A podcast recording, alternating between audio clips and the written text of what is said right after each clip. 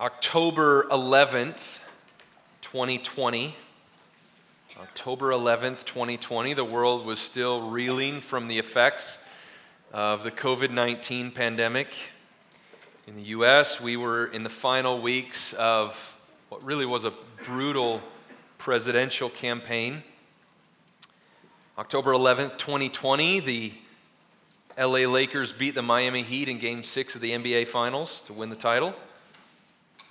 No Lakers fans, I guess, this morning. One, just like first service. October 11th, 2020, we were meeting outside for our worship services on Sunday morning, meeting out in the parking lot as our building underwent extensive renovations. And on that date, October 11th, 2020, we began working our way through the Gospel of Luke. now, to be fair, we've taken some time away from Luke along the way. We've spent our summers in the Psalms. We've taken a few other diversions into other short sermon series, but our mainstay has been Luke. So we return to Luke, our familiar friend this morning. And apart from a couple of weeks away from Luke this fall, Lord willing, the plan will be to finish this gospel before Christmas. However, since we have been away from Luke for about four months now, I think it would be good to kind of circle back up and give a little bit of background, provide some context so that we are all on the same page as we begin together. Now, you might remember that the Gospel of Luke was written, oddly enough, by a man named Luke who was a physician. He was a traveling companion of the Apostle Paul later on. And uh, He's writing to give us certainty about Jesus. In fact, might be helpful, just keep your finger in Luke chapter 22. Flip back to the left with me, back to Luke chapter 1 for a moment. Here in Luke chapter 1, the, the first verses lay out Luke's thesis or mission or purpose statement for us. In Luke chapter 1, verse 1, he writes Inasmuch as many have undertaken to compile a narrative of the things that have been accomplished among us, just as those who from the beginning were eyewitnesses and ministers of the word have delivered them to us, it seemed good to me also, having followed all things closely for some time past, to write an orderly account for you, most excellent Theophilus that you may have certainty concerning the things you have been taught. So Luke tells us right from the beginning that he is writing to Theophilus, who was likely his financial underwriter as he traveled and researched and wrote. And he is writing to this man, Theophilus. The name Theophilus means lover of God or lover of godly wisdom. So you can see that this is a message for all of us who love God and love the things of God. And he's writing so that we might have certainty. What a kind mercy of our Lord to give us a book explicitly written that we might have certainty in the gospel. And that's what Luke is about. We could summarize perhaps Luke's mission like this Luke is writing so that we might know that Jesus is God the Son, as he said, who lived and died and rose from the dead. Luke is writing so that we might have gospel certainty. So we're here, as you read together a few moments ago, picking up in Luke chapter 22. There are 24 chapters in Luke, which should tell us that we're getting near the end of Jesus' time on earth. Up to this point already, Jesus has been publicly preaching and teaching for about three years now. He has healed the sick. He's raised the dead. He's called people to turn from their unbelief and to trust in Him. And in fact, here in Luke chapter 22, we've followed along as Jesus is in the upper room with his closest friends and closest followers, the disciples, as they have a special meal together, which we call the Lord's Supper. And Luke records for us then what happens, perhaps even as they're gathered around this supper table after the meal. And those are the four verses we're going to look at together here, verses 24 through 27. So, as we make our way through, if you're taking notes, we're going to kind of look at this text under three main headings. The first we'll call a familiar dispute, a familiar dispute. The second we could call a natural pattern.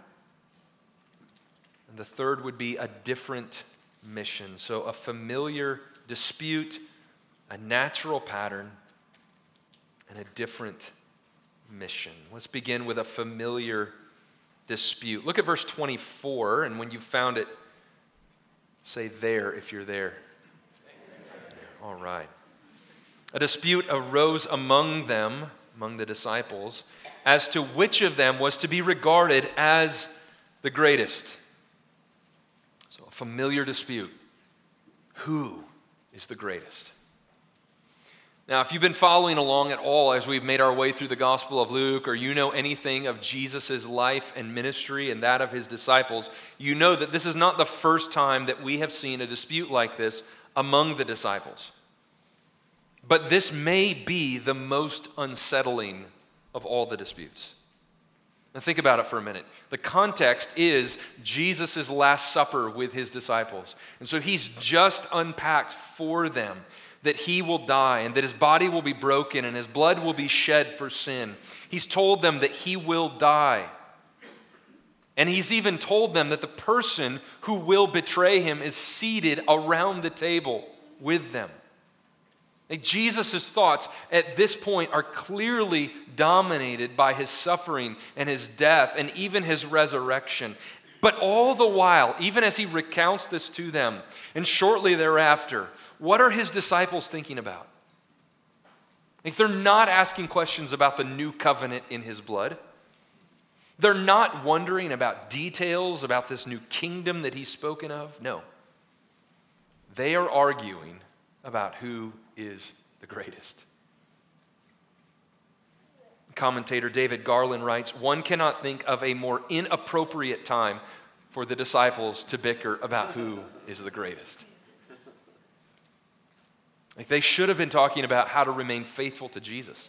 Like, how can we help spur one another on to remaining faithful in these trials and hard days that are ahead? But they're not. In fact, they're fractured apart as they're fighting with one another about who's the greatest. Now, let's pause here for a moment because the temptation is to read verse 24 about their argument, who's the greatest, and immediately maybe go in our minds back to maybe a playground in elementary school, arguing among your friends of who's the fastest, or who's the smartest, or who's the tallest, or who's the strongest.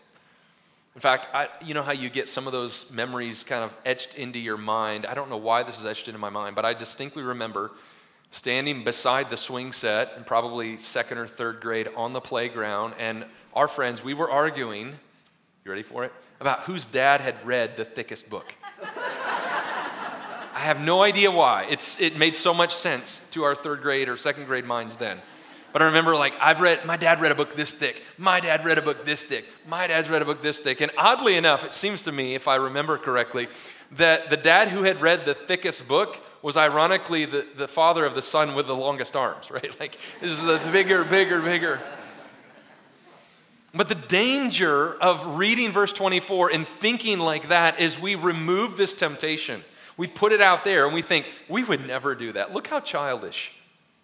Look how ridiculous these disciples are. Like, I'd never do something like that.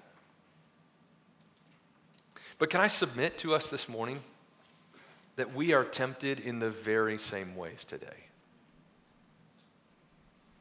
We might not vocally argue about who is the greatest, but aren't we tempted to want to be with the right crowd at the party? The fun crowd? Uh, when, when we go out with a group and we're seated at the table, don't we want to sit by the ones who are the easiest to talk to, or maybe the most popular ones, or the most well liked ones, or the funniest ones? Like, don't we want to be the favorite friend of our friend? Or maybe you found that you act differently depending on who you talk to. Someone that you perceive to be someone of authority or influence or esteem or respect, you happen to talk a certain way to. And then you find upon reflection that you talk very differently. You're, you're very much less self aware when you're talking to someone that you perceive to be maybe less important or less authoritative than you. Just think about the way we spend our time, maybe even here on Sunday mornings or in our small groups. Like, do we gravitate towards those that we want to like us? Those we want to be our friends? Maybe even those we're already friends with? Like, how often do we intentionally look for those that we're unfamiliar with? Or those who come in alone? Or maybe those who might look or feel out of place? It seems to me that we fairly often just as a general rule, seem to seek out those who make us look better or those who can do something for us. And so it, it seems fairly obvious that we, like the disciples, want people to know how great we are. Like we secretly hope we will get the attention that we deserve. We want to be seen as important. We want people to think of us as talented or beautiful or smart or even humble. As ironic as that is, and I hope everyone knows how humble I am. I hope people know that I'm incredibly humble. So, maybe a good test for this this morning would be think about how you responded the last time someone else got credit for something that you thought you deserved. Or the last time someone else was recognized for something that you want to be recognized for. The last time someone in your friend group said, Do you know so and so? They are, they're so wise. And in that split second, you think to yourself, I wish they'd said that about me. I want to be the wise one. Or when our accomplishments are forgotten and other people's accomplishments are remembered. Like, you see how pervasive this is. And the temptation affects all of us. I know what it feels like after service for someone to share an amazing insight they gleaned from the book that they read that week when it's an insight I've mentioned from the pulpit five times over the last three years.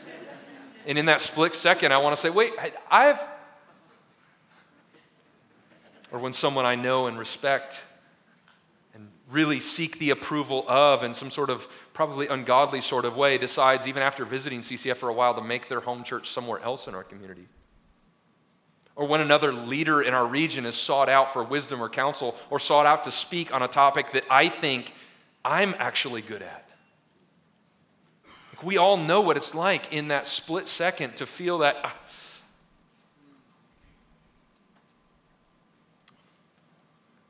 Now, it wouldn't seem like a sermon in Luke without a quote from our friend J.C. Ryle, the 19th century British pastor. So let me share this. This is a good one. He writes The sin before us is a very old one. Ambition, self esteem, self conceit lie deep at the bottom of all men's hearts and often in the hearts where they are least suspected. Listen carefully to this next sentence. Thousands fancy that they are humble who cannot bear to see an equal more honored or favored than themselves.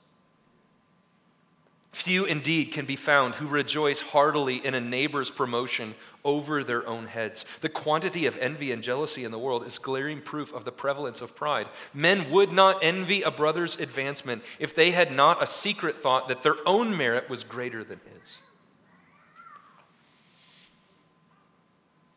And so we can see that this is a familiar dispute of the disciples, but we can also see how this is a natural pattern, isn't it? Which is our second point this morning. This is a familiar dispute of the disciples. This is not the first time they've been engaged in this kind of dispute, but this is a natural pattern. Like we know from our own lives how natural it is to want to be seen as great. And Jesus himself tells us so in verse 25. Look at verse 25. And Jesus said to them, The kings of the Gentiles exercise lordship over them, and those in authority over them are called benefactors. In other words, Jesus says to them, This is how the world, this is how unbelievers act. The world operates with a top down philosophy. Like the greater your influence, the more people under your control, the greater you are. In fact, our pattern as humans is to kind of rack and stack everybody's value based on how much power or authority they have over someone else. And this is what Jesus refers to with how the Gentile leaders exercise lordship over. It's not that authority is to blame. Godly authority, in fact, is a good thing. God's designed our world. He's designed our government and the church and the home with systems of authority and responsibility. But the danger is in using authority to bend others to do what we want them to do, to use authority for our own selfish purposes, or to somehow think that, that authority equals self worth. And we value those with more authority as, as people with greater worth value and dignity instead of seeing every single human life created by God someone with worth and value and dignity. Like the problem is, we tend to think most highly of those who have more authority, don't we? It's in our changed disposition depending on someone's perceived level of authority or leadership or power. It's our valuing of others based on their position. This is how the world defines greatness today by money, prestige, authority, power. I mean, the, the people we want to emulate are successful businessmen and businesswomen and A list movie stars and professional athletes. I mean, some of you have jerseys of your favorite team with a name on the back. I can guarantee you, maybe not, I don't know all of you. Most of you do not have the equipment manager's name on the back of your jersey, do you? You have the celebrity, the superstar, the person with the perceived power, the, the person who, who admittedly can probably impact the game the most. That's not wrong. But it is wrong when we begin to evaluate people based on their power or their position or their authority. And we assign worth and value and dignity based on that, not based on the fact that all people are created in the image of God. Philip Ryken writes of a Harvard University MBA project. So, the MBA students, one of their final projects was they were given this assignment you need to write out what do I hope to achieve in life after graduation. In that particular Harvard MBA class, the number one priority that the class, most of the class, hoped to achieve in life after graduation was, you can probably guess it, wealth. Number two was notoriety. And number three was status. Not a single student mentioned a strategic plan about serving others. But Jesus has a totally different definition of greatness. In fact, after giving the world's definition of greatness, after, after acknowledging this common pattern of, of humanity he flips the script, which brings us to verse 26 in our third point this morning, which is a different mission. Verse 25, Jesus has just told them the kings of the Gentiles exercise lordship over them, and those in authority over them are called benefactors. Verse 26, but not so with you.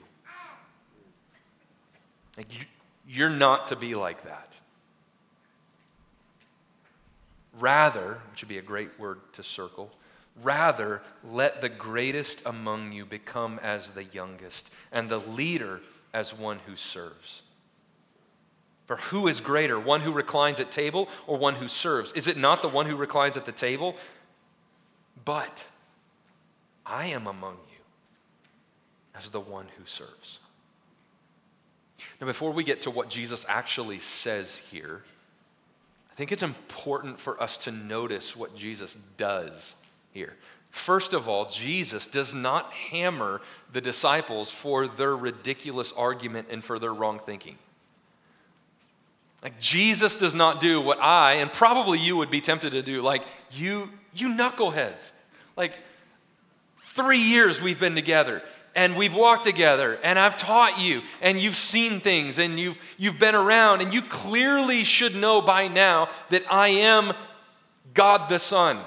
And you are clearly not. And in fact, Peter, you're about to disown me. That's how frail and broken you all are. And in the midst of right now, when I've just shared that I am going to surrender my life and give my blood for the new covenant, I'm going to suffer and die and rise again. And all the while, y'all are over there kind of bickering about who is the greatest. Thank God Jesus is not like me or like you. Jesus is patient with his stumbling followers. Even today. What amazing kindness. Especially considering how impatient we can be in our parenting, in our discipling, in our Christian living. Like I've told you a thousand times. Consider the patience of our Lord here. He is patient with his followers. He remembers, as Psalm 103 teaches us, that we are dust. I think that's amazing, an amazing kindness and grace of our Lord. But notice, Jesus doesn't just leave them there, he redirects the thinking of his disciples, and in so doing, he redirects our thinking as well. Again, look at verse 26. But not so with you. Rather, let the greatest among you become as the youngest, and the leader as one who serves. It's as though Jesus were telling them, like, you, you're, you want to be great. I know you're tempted to want to be great, and I know that this is, this is the way that the world evaluates greatness, but this is not to be the case with you. If you are my follower, this is not for you. As for you, I'm calling you to something different. Let the greatest among you be like the youngest, and the leaders be the one who serves. Now, what should we make of this comment? Let the greatest among you become as the youngest. I think, I think it's helpful for us to realize that in Jesus' day, youth was viewed differently than in our day if we're going to understand what Jesus is talking about here. So, in our day today, youth is idolized. We spend lots of time and lots of energy and lots of money, even as a culture, trying to look younger and dress younger and keep up with younger people and their thinking and doing. In fact, some research I, I did this week said that fashion and trends, in fashion trends, are primarily driven by those between 20 and 25. Like Congratulations, y'all. Which means if you're 26, welcome to the club. Like you're, you're a has been, right? Older people in our day, I guess, which is anyone over 26, probably, are thought of as out of touch or without social value or not cool or whatever we, we might think as a culture. But in Jesus' day, and in virtually every other culture throughout human history around the world, and even today, except for the last hundred years or so in the West. It was the older adults that were seen to be the ones that had the greatest source of wisdom and experience. They were the ones who were sought out for cultural thinking and trends. And so in Jesus' day, if you were young and you were at the table, you didn't speak unless you were invited to speak. You recognized that those around the table possessed greater wisdom, and so you were, you were humble in their presence. You would never presume to want to lecture or let everyone know all that you knew. I think Jesus' point here is if we are his followers, we should be marked by a humility that doesn't count others or that doesn't count ourselves more important, more valuable than others. We're not prideful. We're not quick to, to brag or to promote ourselves. And so when Jesus says, You want to be my follower, he's saying your greatness will not come through power or position, but it will come through humility. Tom Schreiner writes The greatest do not advertise their power or influence, but consider themselves to be like the youngest person, like those at the bottom of the social ladder. In the same way, if we look at the second part of verse 26, the leader as one who serves, our world says that leaders, to be a leader, you need to make things happen. You need to make people do what you want. Results oriented leadership is how we evaluate what a true leader is and what a good leader is. But Jesus turns that. He says, if you want true greatness in the eyes of God, you need to be a leader who is first to serve. Which means more people under your leadership means more people that you get to serve. One commentator I read wrote about a missionary in Papua New Guinea uh, who was translating the New Testament into the Itamil, the, the language of the Itamil people, the Itamil tribesmen there in Papua New Guinea. Did not have the scriptures in a language they could understand. So this missionary is translating the New Testament. And when he came here to Luke 22, these verses that we're looking at this morning, he knew something about the, the society, and he knew that as the Itamil tribesmen rowed in their canoes, the most important person sat in the middle of the canoe. The second most important person sat in the front, and the least most important person sat at the very back doing most of the rowing. And so when he translated these verses, listen to how he translated it. If a person wishes to be a leader, he should not sit in the middle of the canoe. Let him sit at the stern. Let him do everyone's work. Have you ever thought in your mind or uttered with your mouth, getting taken advantage of. I'm doing everybody's work. No one appreciates what I do. Jesus says, Let the greatest among you become the youngest, and the leader as one who serves. David Garland wrote, The disciples are interested in titles, Jesus offers them towels instead. Its greatness is not determined by how many serve you, but how faithfully you serve those around you. And then Jesus says here in verse 27 For who is greater, the one who reclines at the table or the one who serves? Clearly, it's the one who reclines at the table, culturally speaking, right? It's the ones who are seated. They have more value than the ones who serve. And tragically, if you've ever been a server in a restaurant, you know sometimes that's how humanity acts. We treat those who serve our table with disdain or like they're less important human beings. And Jesus says, But I am among you as one who serves. It's interesting here in our verses this morning that all three occurrences of the English word serves is a translation from the Greek word diakonon which means table service, to wait and serve tables. It's in fact where we get the New Testament idea that exists even to today of deacons in the church. You're going to hear more even about deacons here at CCF in the coming weeks this fall.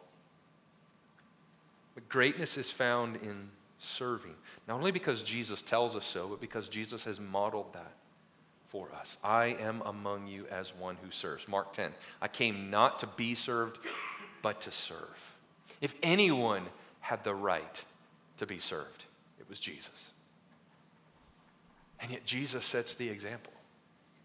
It's like the old King and I movie. Remember Rodgers and Hammerstein? If you haven't, if you're under like 40, you probably don't even remember that at all. The king, you know, in the, in the culture of Siam, you know, the king's head had to be the highest in the room. And so there's a scene where he keeps getting lower and lower and lower, and everyone has to get lower and lower and lower. If Jesus Christ is a servant, lowers himself, humbles himself to serve. He sets the pattern for us. I love the way Paul records this in Philippians chapter 2. You're familiar with this, but I want you just to follow along and look at these words and think of how this is, is a direct application of Jesus' teaching here in Luke 22. Paul writes If there is any encouragement in Christ, any comfort from love, any participation in the Spirit, any affection, any sympathy, complete my joy by being of the same mind, having the same love, being in full accord and of one mind. Do nothing from selfish ambition or conceit, but in humility count others more significant than yourselves. Let each of you look not to his own interests, but also to the interests of, his, of others. Have this mind among yourselves, which is yours in Christ Jesus, who, listen to this, though he was in the form of God, did not count equality with God a thing to be grasped, but emptied himself by taking the form of a servant, by being born in the likeness of men. And being found in human form, he humbled himself by becoming obedient to the point of death, even death on a cross. Therefore, God has highly exalted him and bestowed on him the name that is above every name, so that at the name of Jesus every knee should bow in heaven and on earth and under the earth, and every tongue confess that Jesus Christ is Lord to the glory of God the Father. The ultimate picture of humility is Jesus, God the Son, second person of the Trinity, entering into our world to live without sin, although tempted, and to willingly sacrifice his life by dying on the cross, taking the punishment for all who have sinned and trusted in him. And rising again from the dead, defeating sin and death, so that any, even as Jeff prayed earlier, any, even today, who trust in Jesus Christ and turn away from unbelief, seek forgiveness and salvation in Jesus alone, might be forgiven, might receive cleansing, might receive new life, might receive an unmerited adoption through the mercy and grace of our Lord. When we want to see the picture of humility, we look at the cross. Again, Ryle writes To know true greatness, look at Jesus. He's great because who he is. He's the second person of the Trinity, the only begotten Son of God. Jesus always is, always has been, always will be, very God of very God. He's not merely a man, but has every attribute of deity. Jesus Christ is the Lord God, which means there is no one greater than he is. Therefore, let us learn to take pleasure in the prosperity of others and to be content with the lowest places for ourselves. And here's the, the glorious news this morning is that this kind of true greatness through humility is available to every Christian, regardless of your background, regardless of how long you've been a Christian, regardless of if you know the books of the Bible in order or not if you went to Bible college or not. This kind of true greatness through gospel humility is available to every Christian because our pattern is Jesus Christ, our great Savior. Would you stand with me? Let's pray.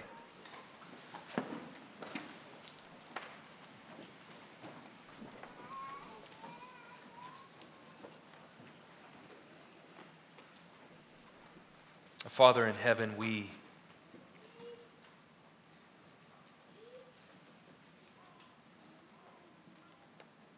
we admit and confess that so often we can become consumed with our own greatness.